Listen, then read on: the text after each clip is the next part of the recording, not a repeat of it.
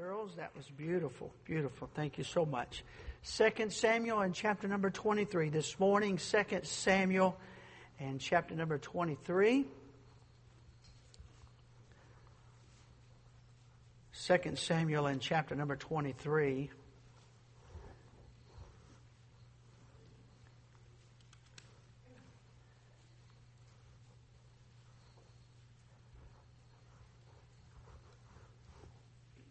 I have been by the bedside of a lot of people uh, as they were nearing death, but only a small handful of times when someone actually drew their last breath and spoke their last words. Some of you have been there as well. And um, there's something very significant about last words, the impact that they hold, and they and the insight that they give. When you are on your deathbed, uh, there's no time for pretense. You, you, there's nothing to pretend about at that point. And uh, sometimes a beautiful transparency comes through, and those words often are remembered and have great impact. Recorded for us in Second Samuel twenty-three are the last words of David. So much is written about David, and we've spent, I don't know, a month or two now uh, in First and Second Samuel, and, uh, and most of them have to do with David and his life, the messages from recent weeks anyway. And I want to bring uh, yet another message as it surrounds David's life from Second Samuel twenty-three. Would you stand with me out of respect for the Word of God as we read together verse one, and we'll read down through verse number seven. We'll read responsively, and I'll begin with verse one. You join me on verse two, et cetera. Now these be the last words of David. David, the son of Jesse, said, and the man who was raised up on high, the anointed of the God of Jacob, and the sweet psalmist of Israel said, the Spirit of the Lord spake by me, and his word was in my tongue. The God of Israel said, the Rock of Israel spake to me. He that ruleth over men must be just, ruling in the fear of God. And he shall be as the light of the morning, when the sun riseth, even a morning without clouds, as the tender grass springing out of the earth by clear shining after rain. Although my house be not so with God, yet he hath made with me an everlasting covenant, ordered in all things and sure. And for this is all my salvation and all my desire, although he make it not to grow.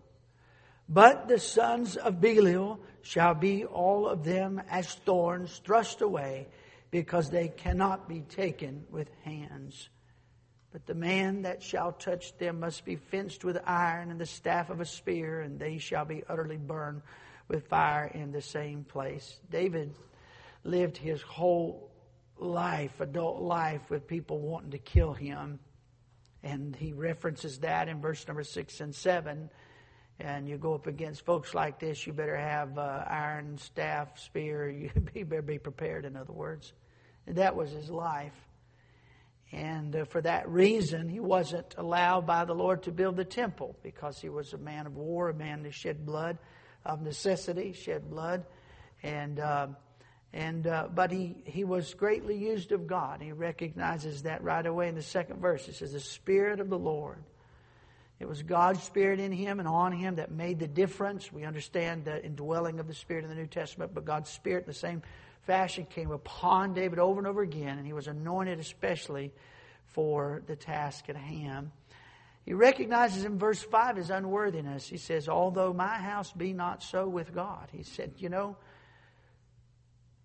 on his deathbed, he said, we, we haven't been what we should have been. And he recognizes that. It's a moment of transparency and honesty there. He said, my house, you know, we... God called me to be just and to rule in the fear of God. And he said that it really hadn't gone that way with my family. And yet God used him in such a great way There's an, I, I'm going to title the message, I'm going back and forth in my mind. I got to settle on one because now it's time to preach it. Uh, why did God use David? Why did God use David? Now, the most obvious one will be my last point. And if we don't get to it, then you know the message is not done. There'll be a part two tonight. But uh, I think we'll get through it this morning. But why did God use David? I'll, g- I'll give you the fifth one. Uh, he was a man after God's own heart, right? He was a man after God's own heart. But there's some other things I think about David's life that we can learn. And, of course, the purpose is our desire, or what ought to be our desire, at least as a believer, as a Christian, to have God's Spirit in His hand upon our lives, to be used of God, to be a participant in God's plan, not just a, a spectator. Uh, okay, how many of you are saved? Just say, man, if you're saved, you're born again. Okay, that's great. You don't have to go to hell. You're saved, you don't have to go to hell. You're going to heaven. That's wonderful. But don't you want more than that? Don't you, don't, you, don't you want something more than just, I didn't have to go to hell? I mean, that's that's wonderful right there. Whoa, man. I don't have to go to hell. That's great. But I, I'd like God to use me. I really would. And uh, so let's learn some things from David's life. Father, once more I pray for the fullness of the Holy Spirit. I yield myself to you the best I know how. I pray you'll take Uh, these thoughts you've given to me that are written in front of me here to share with your people, uh, that are in my heart. I pray that you will take away that which does not need to be said, add to that which should be said, that would be a help to your people, and may all hunger to be used of God. In Jesus' name, amen. Thank you, and you may be seated. I remember uh, as a teenage boy where I first began to feel a desire for God uh, to use me. And I was first introduced to the idea of being filled with the Holy Spirit. Well, I don't know if it's the first time I was introduced to it, but the first time I understood it and and listened to it long enough to understand that it was for me, and then actively praying for the Holy Spirit to fill my life and to use me. I wanted to win a soul to Christ, which I had never done. And I remember taking a week and praying throughout that week, Lord, fill me with your Spirit. I would like to win someone to Christ. And we went out on, we had a teen soul winning time like our youth do here. And that day I got to lead someone to Christ for the very first time. Personally show them the gospel, show them how to be saved. And uh, they responded in faith and prayed to receive Christ as Savior. And it was exhilarating. And I've never gotten over it. Amen. And Brother John and I got to talk to a lady yesterday. And she bowed her head and trusted. She was trusting God for just about everything else. but but she had no idea about her soul. And I said, you can trust Him for food and all these things God's done for you. Isn't it time you trust Him with your soul? She said, yes, it is. And she got saved. And I've never gotten over that. I love it. I love it. I love it.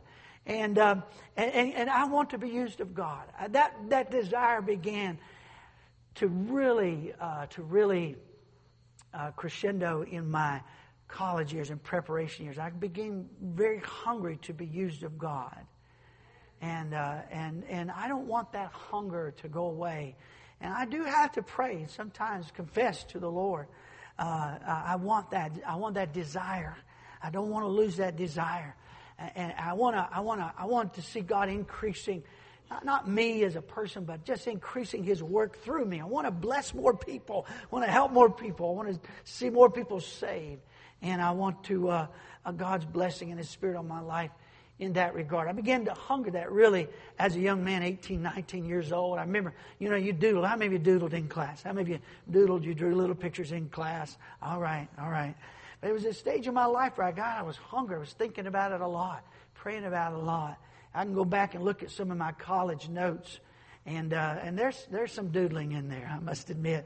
Uh, whatever little, you know, whatever it was, uh, uh, bazooka coming out the end of the page, shooting something across the, you know, the notes. Anyway, uh, but I also find in there, I find the column of notes, just little words like, oh, God, use me. Oh, God, use me. Oh, God, use me. Oh, God, use me. Oh, God, use me. And I really began to hunger. I wanted God's power. I want to, I want Him to use me. I want to see people saved and lives changed for the glory of God. And uh, still to this day, and I go through my time of thanksgiving and praise, there's three little words that resonated in my heart. I jotted them down again as I had hundreds of times before in my life this morning as I was making a little list to praise the Lord for, that God would call me and choose me and use me.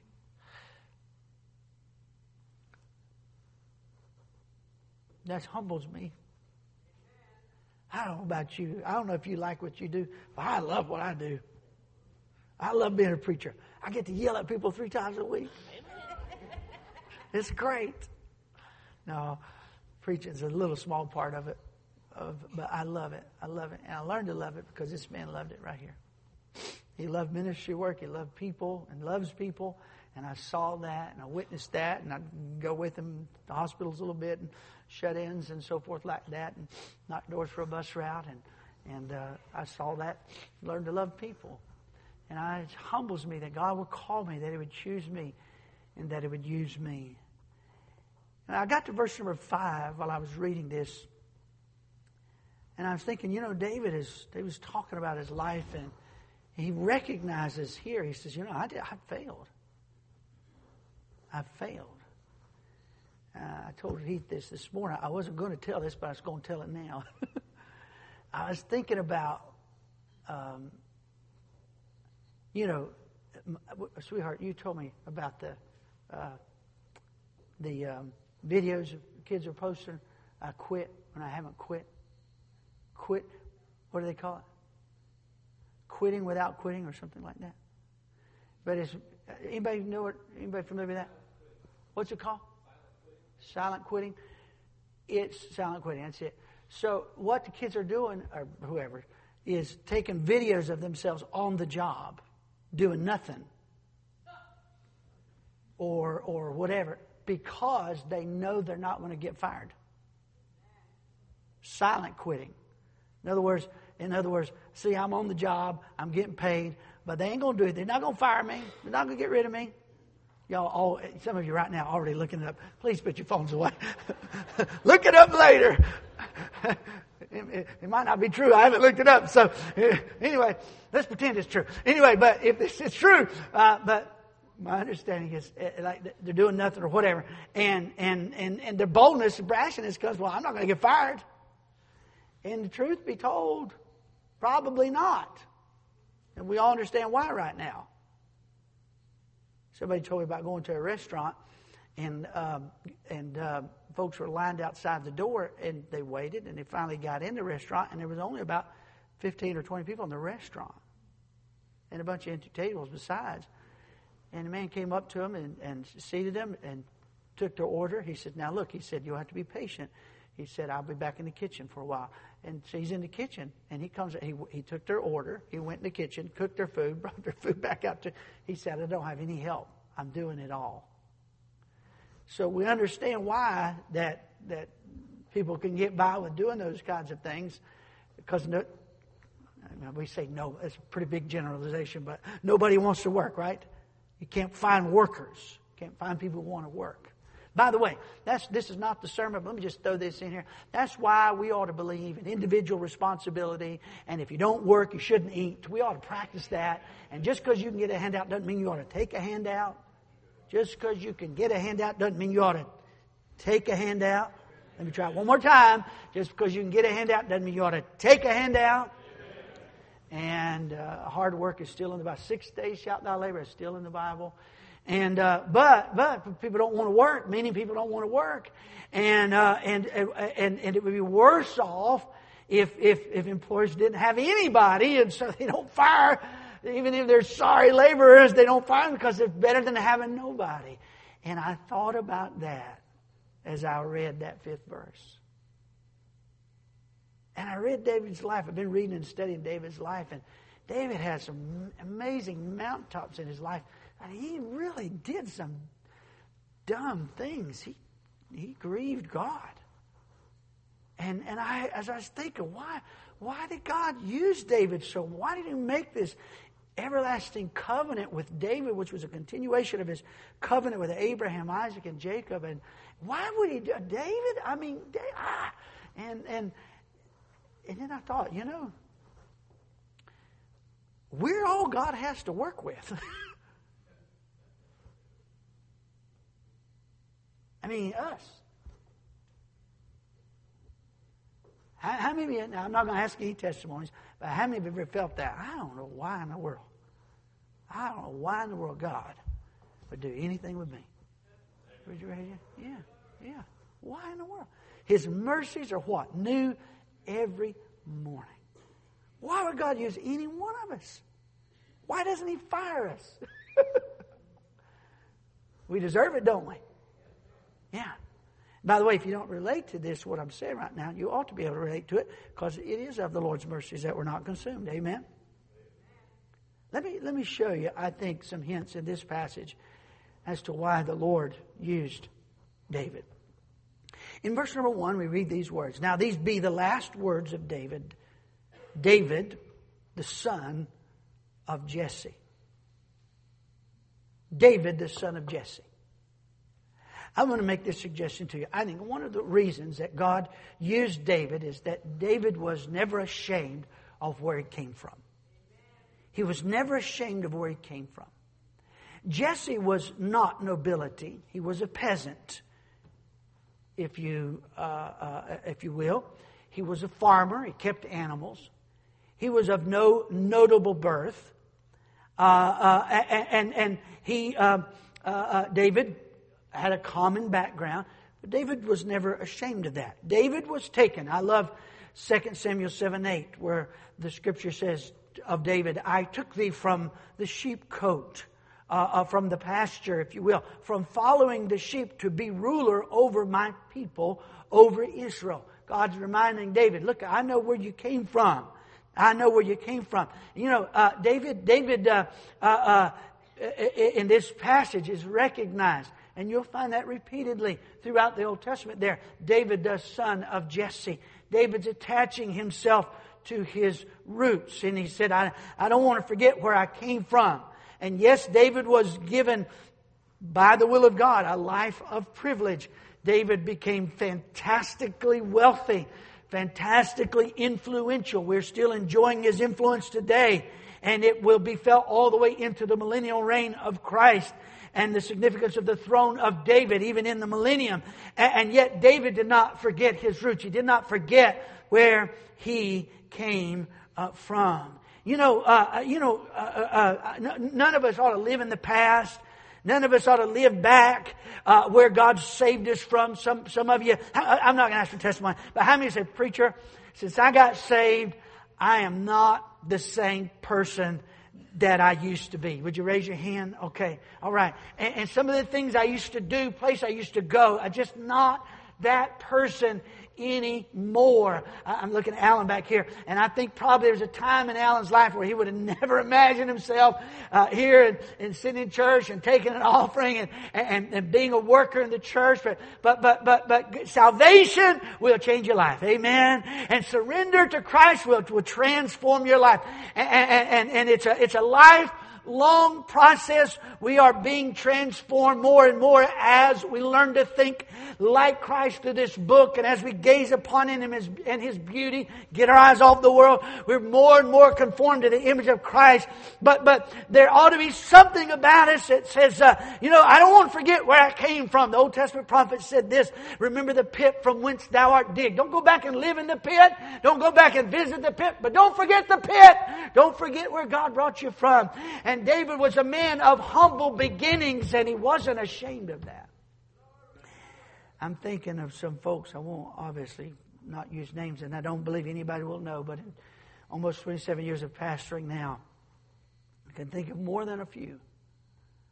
More, more, uh, I, I can think. I think I think of several.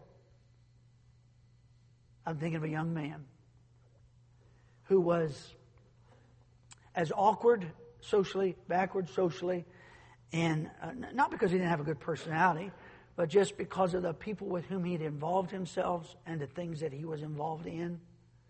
Several of his friends uh, died very young.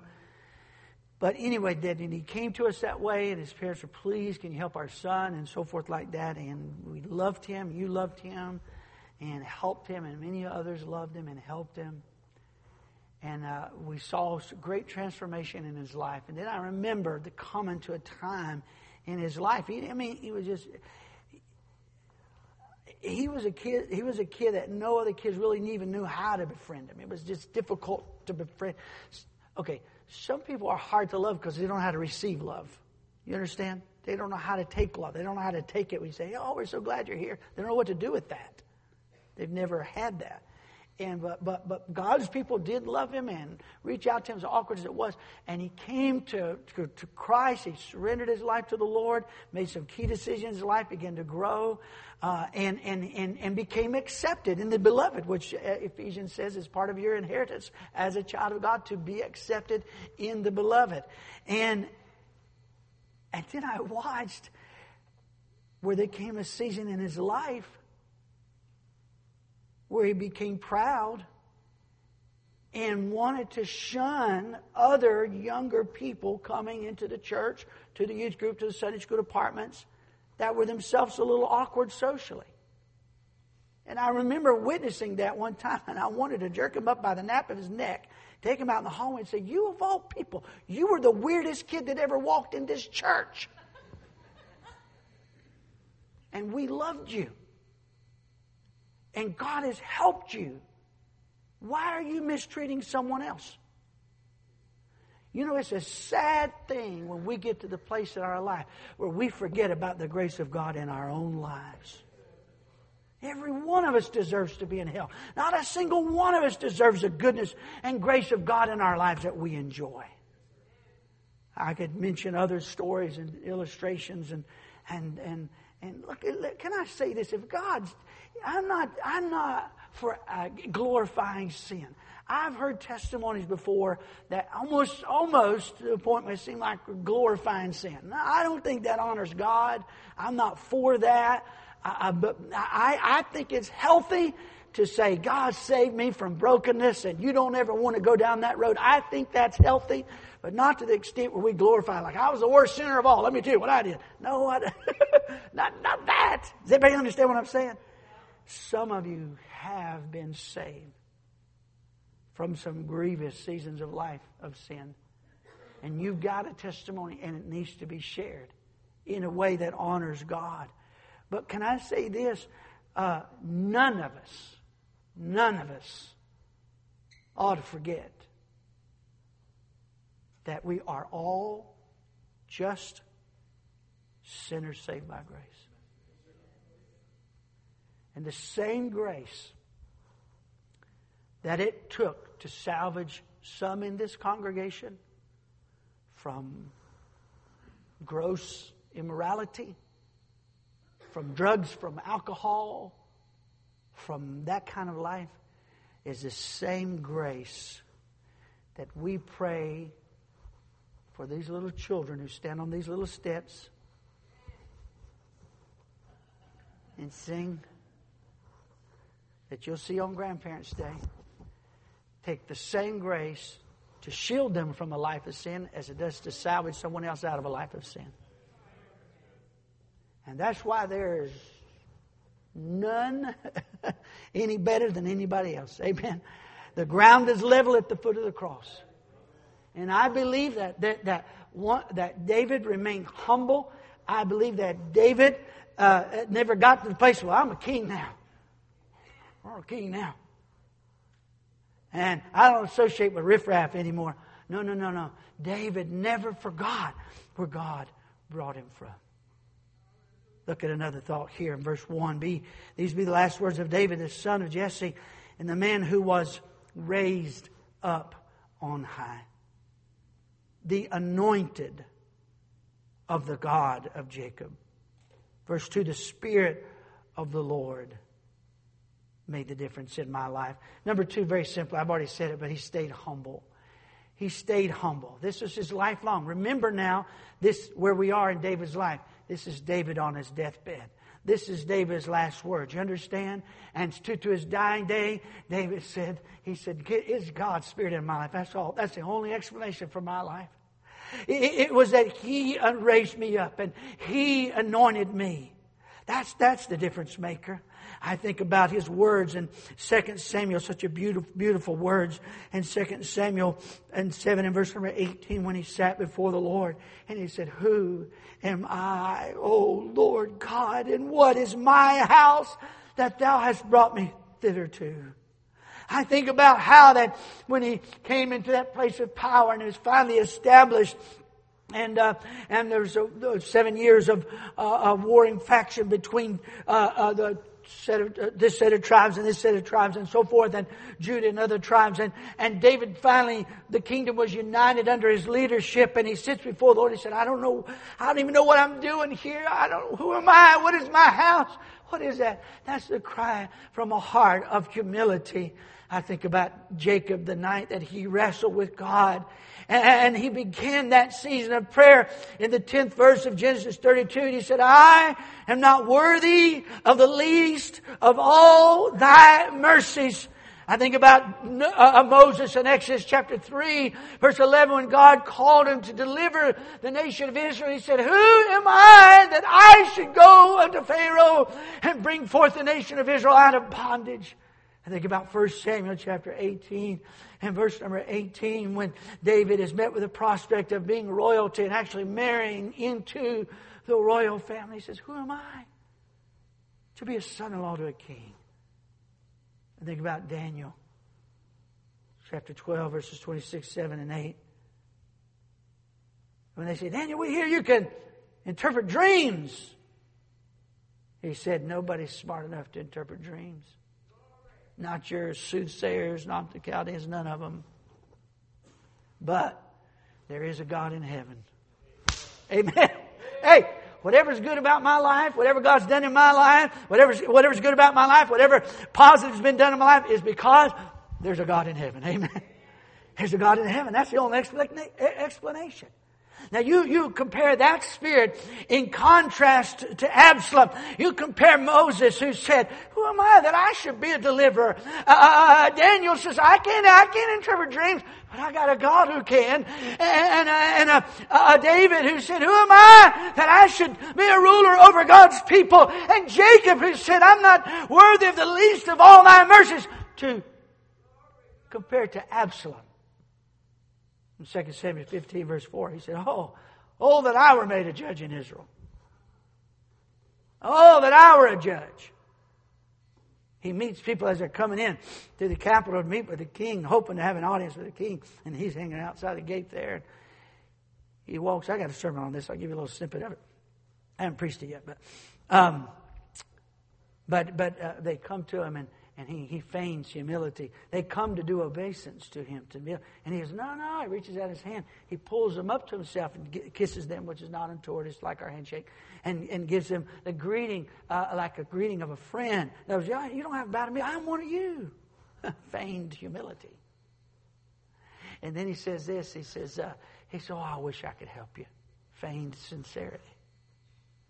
He says, you know, if I was a judge, you know, if somebody would give me a shot, if somebody would finally get recognize my talents and abilities and my wisdom and give me a chance, then I could really fix things around here. That's exactly the kind of person God doesn't want to use.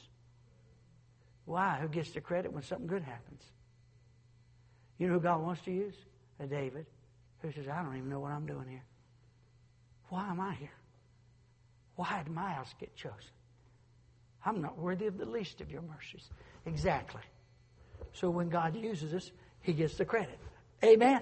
Because anything good God's ever done that's in my life, about my life, through my life, is not because of me or any intrinsic value in me. The only thing valuable about me is that God loves me. That's what makes me valuable. And God chose me. That's the only value I have. It's not, it's not in and of myself. It's because there's a God in heaven, and He's a merciful God. And if we remain humble before Him and say, I don't deserve this, I, I, I, I don't deserve anything, then God can take such an one as David with a spirit of humility and say, I can use a man like that because I'll get the credit when I do something through him.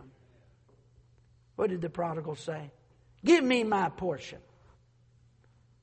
I'll show you. I know, I know how to succeed. I know how to handle money. I know how to handle myself. Give me my portion, Dad. Give me a shot at the world. You know what he did? He overestimated his own wisdom. I can handle money. He took, if I understand uh, Luke, uh, that uh, chapter correctly, the Bible said he took and gathered all his portion. Well, part of that was part of the estate. That means he had to sell off his portion of the estate. And he put it all in a bag.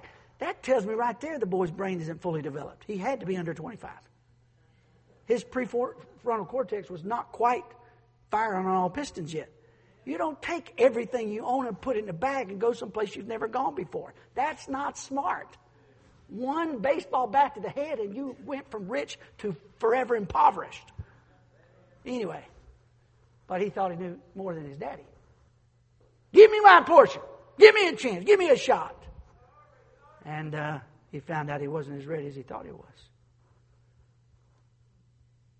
God likes to use folks that say, I don't deserve to be here. But if, God, you need something, I'm willing. I'm willing. Amen? By the way, by the way, that that's better than the pseudo-spiritual statement. No, no, no, to pick someone else because I'm not that good at it. That's a false humility. Did you understand what I just said? Uh, I'd love to help, but, you know, I'm not, I'm not, I'm, there are other people much better at this than me. God, God doesn't, God isn't looking for talent. He's looking for surrender. I'm not that, we, guess what? We already know you're not that talented. That's not a newsflash. So quit feigning humility and just say, you know, I don't have much to offer, but I'm available. I'm available. God, you want to use me? Here I am. Hallelujah. God gets the glory for such an one. Humility. Look what he says here in the same verse, verse one. Now these be the last words of David. David, the son of Jesse, and the man who was raised up on high, the anointed of the God of Jacob, and the sweet psalmist of Israel. David on his deathbed was sweet. Number three, he never got bitter. He never got bitter. Now, if anybody, if you if you track the life of Bible characters and you look at their life, if anybody had a right to be angry and bitter, it had to be David. The one that would rival him in that regard would no doubt be Job. But David... Man, he's a teenage boy. He's a teenage boy. And Saul, uh, decades his senior, old enough, really just about old enough to be his grandfather. And, and and here's his teenage boy and the king. I mean, he's he's a shepherd. He's his family are not nobility. They're not of means. They're They have a good name, but they're not any. They're not somebody, so to speak. And and he comes out of the pasture, and God begins to promote him. And here's this man old enough to be his granddad, who is the, a man of wealth, a man of means, a man of influence, and he wants to kill him. And he's a teenager who wants to kill him. And you would think if anybody had a right to be bitter, to be angry, to be resentful, it would have to be David.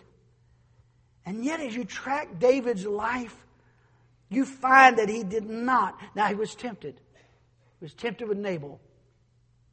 He was tempted to be vindictive. But a gracious lady with uh, with some food. By the way, that's still the way the man's heart, ladies, through his stomach. But a gracious lady named Abigail didn't have much of a hard time talking him out of it. He said, you know, you're right. That's foolish. I, I don't need to do that. But if you track David's life, he, he is not vindictive. The times there in, in, in, in the caves where in Gedi, in the wilderness of Ziph, David twice refused vengeance against King Saul. He could have. Saul was seeking his life to kill him, and twice David had the opportunity. One time, one in the wilderness of Ziph, the spear, Saul's spear was stuck in the ground right next to his head where he was sleeping. I mean, he could have killed Saul with his own spear. Just lift the spear up and drive it through his heart, and it would have been all over. And his trusted men next to him, they were ready to do it. And and and uh, if my memory serves me correctly, Abishai said, "Let me just let me do it. Just, it uh, you, you, all your troubles will be over. Just let me take him out right here." David said, "No, no, don't touch him. He's the Lord's anointed." David had not done anything wrong against Saul. He'd been a blessing and a help to Saul. And yet he, he refused to be vindictive. He refused to get back. He refused to, to fight back when he fled because his own son, Absalom, came to usurp the throne and, and raised a coup against David. David said, "I will not fight my son." And, and, and, and, uh, and, uh, uh when, when the fight finally came to David, he told his men, he said this, he said, "Deal gently with the young man for my sake. Don't be harsh with him." What? He's trying to have you killed. It's your own son. He's trying to kill you. He's trying to take your throne. He said, "Yeah, but don't be hard on him. Be gentle with him." When he was on his way out of the city in Second Samuel sixteen, verses five through thirteen, a man who was of the house of Saul and Saul's family, Shimei, was up on top of a... a, a Up the up the hill there, and uh, and a ledge there, and he was he was cursing and swearing and kicking dust down on them. Had said, "Go out," and and some men, David's men, were like, "Oh, David, let me have him, let me have him, let me have him," and and David said, "No." David would not curse back. He said this, "Let him alone and let him curse." David would, did not become vindictive. He did not become vindictive. He did not become hard. He did not become hard when he was still, I think, probably still, maybe twenty years old at this time, maybe nineteen, twenty, right in that age. When finally he had to leave the palace and leave the fellowship of his friend Jonathan that he loved so much and that loved him so much. And we preached on it a few weeks ago where the Bible talks about David and, and, and they, do they do see each other one other time. At that time, they thought it would be, he said, "This will be the last time I see my friend Jonathan." He told him, he said, "There's but one step between me and death." Jonathan said, no, no, I'm talking about death. Dad doesn't want to kill you. He said, "I'm telling you, there's but one step between me and death. I, I, it's feast time. He's going to expect me to be there. When I don't show up, you come out here and you let me know uh, what, what his reaction is." And uh, after the, after two days of not showing up, uh, uh, Saul did indeed go into a rage and tried to kill his own son Jonathan for colluding with David. And uh, and Jonathan went out there and... Uh, And uh, shot the arrows as the story went. And, and then he met privately with David. And the Bible said that they wept. And it said, until David exceeded. He just couldn't hold it in anymore. The pressure on this young man.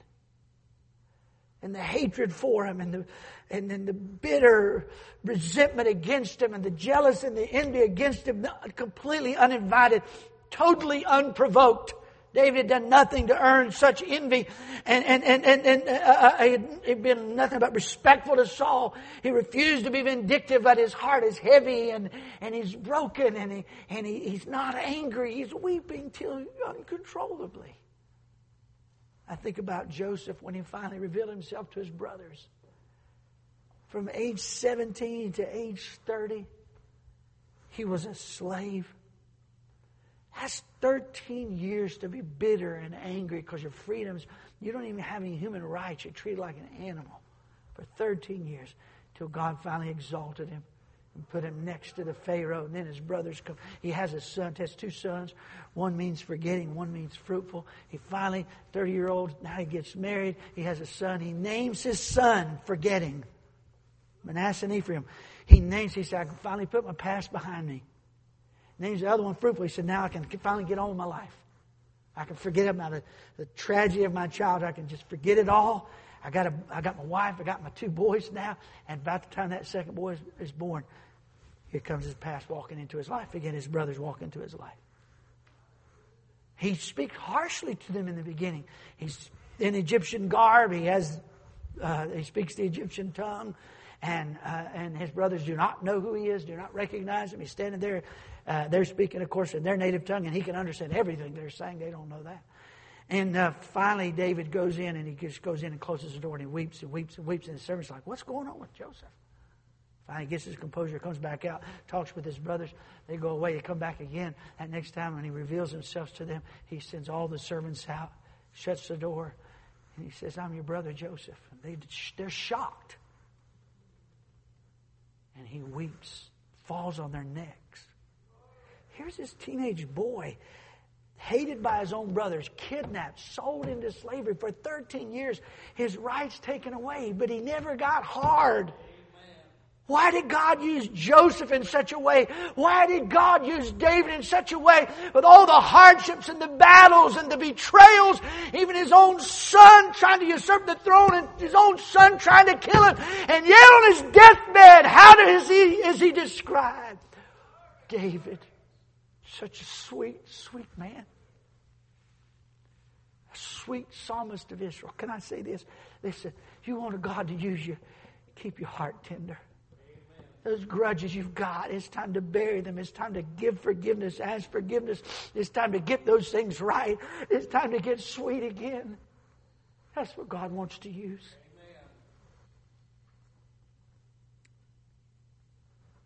Amen. Notice with me the phrase in verse five. He said, although my house be not so with God. David says this, he said, I, he said, we don't deserve to be here. I wrote this thought this way, why God used David. He was never ashamed of where he came from. He stayed humble. He never got bitter. Number four, he, he learned to take correction well. He learned to take correction well. Here he recognizes this is an admission of his unworthiness in verse number five. And David, you know, he had some grievous sins in his life. We all know the story of Second Samuel chapter twelve, and when uh, he has sinned, and a grievous sin with Bathsheba, a sin of passion, and then a premeditated sin of having Uriah killed and try to cover his tracks. And, and the man of God, Nathan, comes in, tells a little story. He says, a man in your kingdom, and he had one little sheep, is like a pet to him. And he had a neighbor who was very wealthy, had a lot of sheep. And the rich neighbor had a friend come on a long journey. And he said, you know, I need something to feed my friend. He come on a journey. I need to harvest an animal and have a, put out a spread of meat and, and, and, and supper for him. So he went over to his neighbor's house and stole the one little sheep. It, it, was, it was like a member of the family. Stole that sheep and harvested it and slaughtered it and, and fed the... And, and David was outraged. David said, you got to be kidding me. He said, where is that guy? He said, I'll have him killed for that. We're, now, I'm, we're not going to stand that in my kingdom. You know, we're particularly harsh with others when we see our weaknesses in their lives. And they, Nathan the prophet looked at David and said, thou art the man. Next words out of David's mouth. I have sinned. Now, it's not easy for anybody. It's not easy for any one of us to be corrected, to be pointed out, say, you're wrong. And one of the hardest things in the Christian life to do is humble ourselves and admit when we're wrong, when we get corrected, to swallow hard and do as David said, I have sinned against the Lord. I think one of the reasons that God could use David, even though he sinned grievously, David took correction well. He responded well. When David heard those words, thou art the man, and the realization of the story, he just is fresh off that harsh, uh, wanting to string that guy up. And all of a sudden, he's the guy that needs to be stringed up, and he realizes it. And he says, I've sinned against the Lord. No rebuttal, no explaining, no context. No excuses, just I have sinned against the Lord.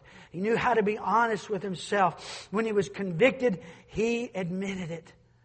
I have sinned. We'll find it, uh, uh, this is not in chronological order again, uh, of course, but in Second Samuel, the very next chapter, there's a story that happened earlier in David's life for which he was judged of God, and the nation was judged because he numbered the people.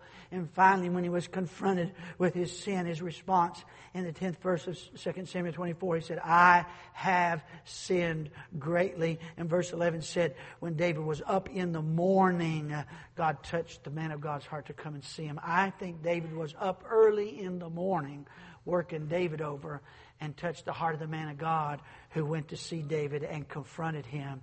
And David again said, I have sinned greatly.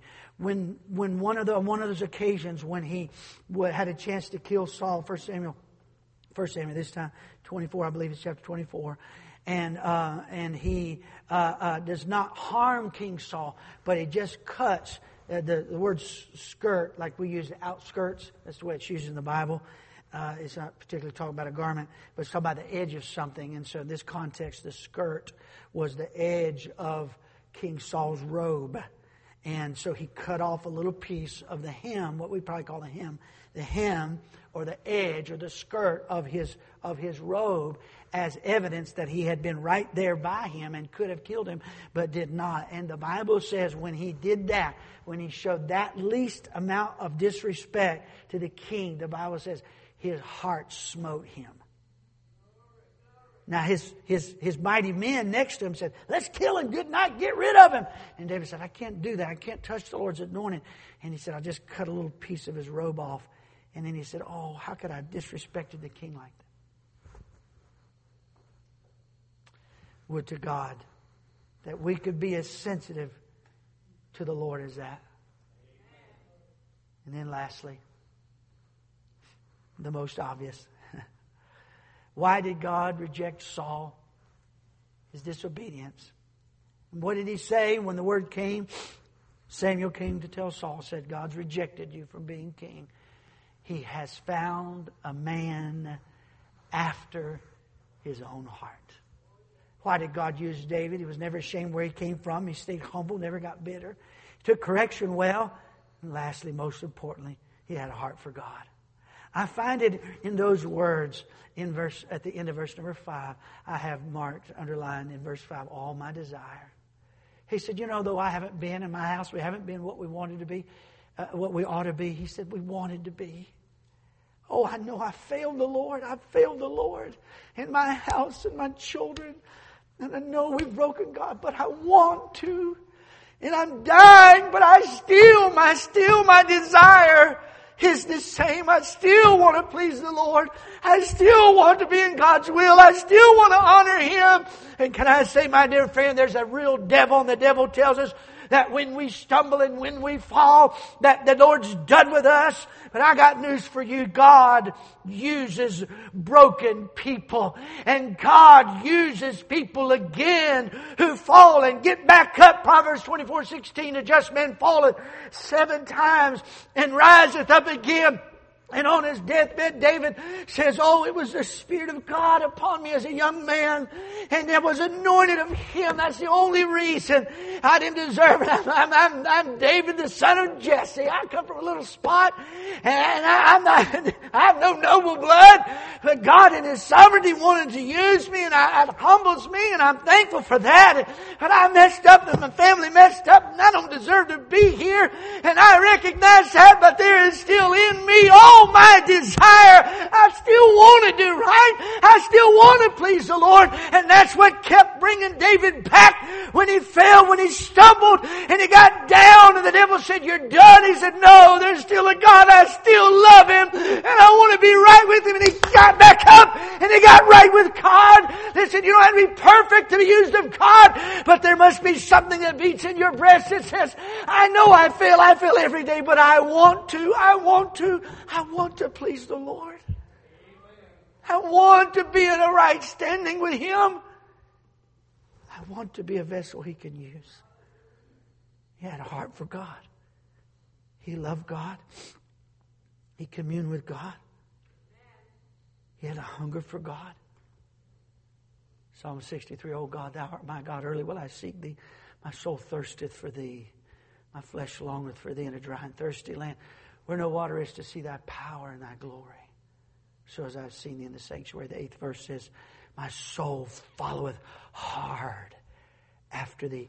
Try to wrap your mind around that. My soul followeth hard after thee. He was a man who pursued God his life long. Read the Psalms, you'll find behind him as he pours his heart out to his God, even his complaints, the psalmist said. Oh God, over and over you find, "Why art thou cast down on my soul?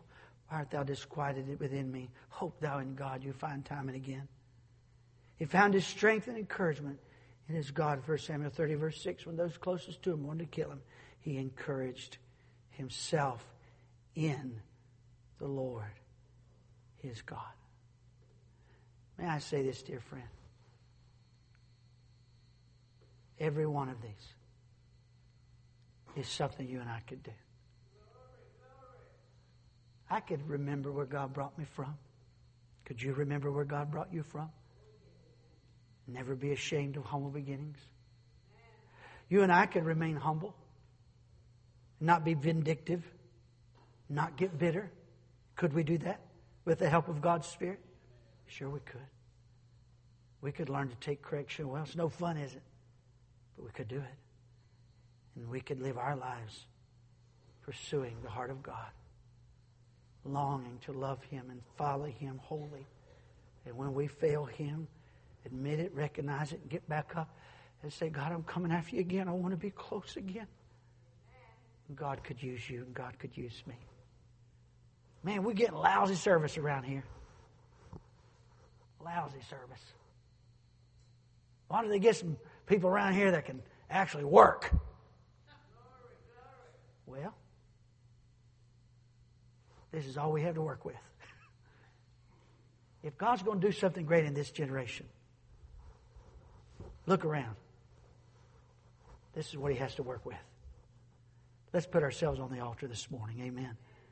God, imperfect as I am, would you use me? Would you let me be a part of what you want to accomplish? Our heads are bowed, eyes are closed.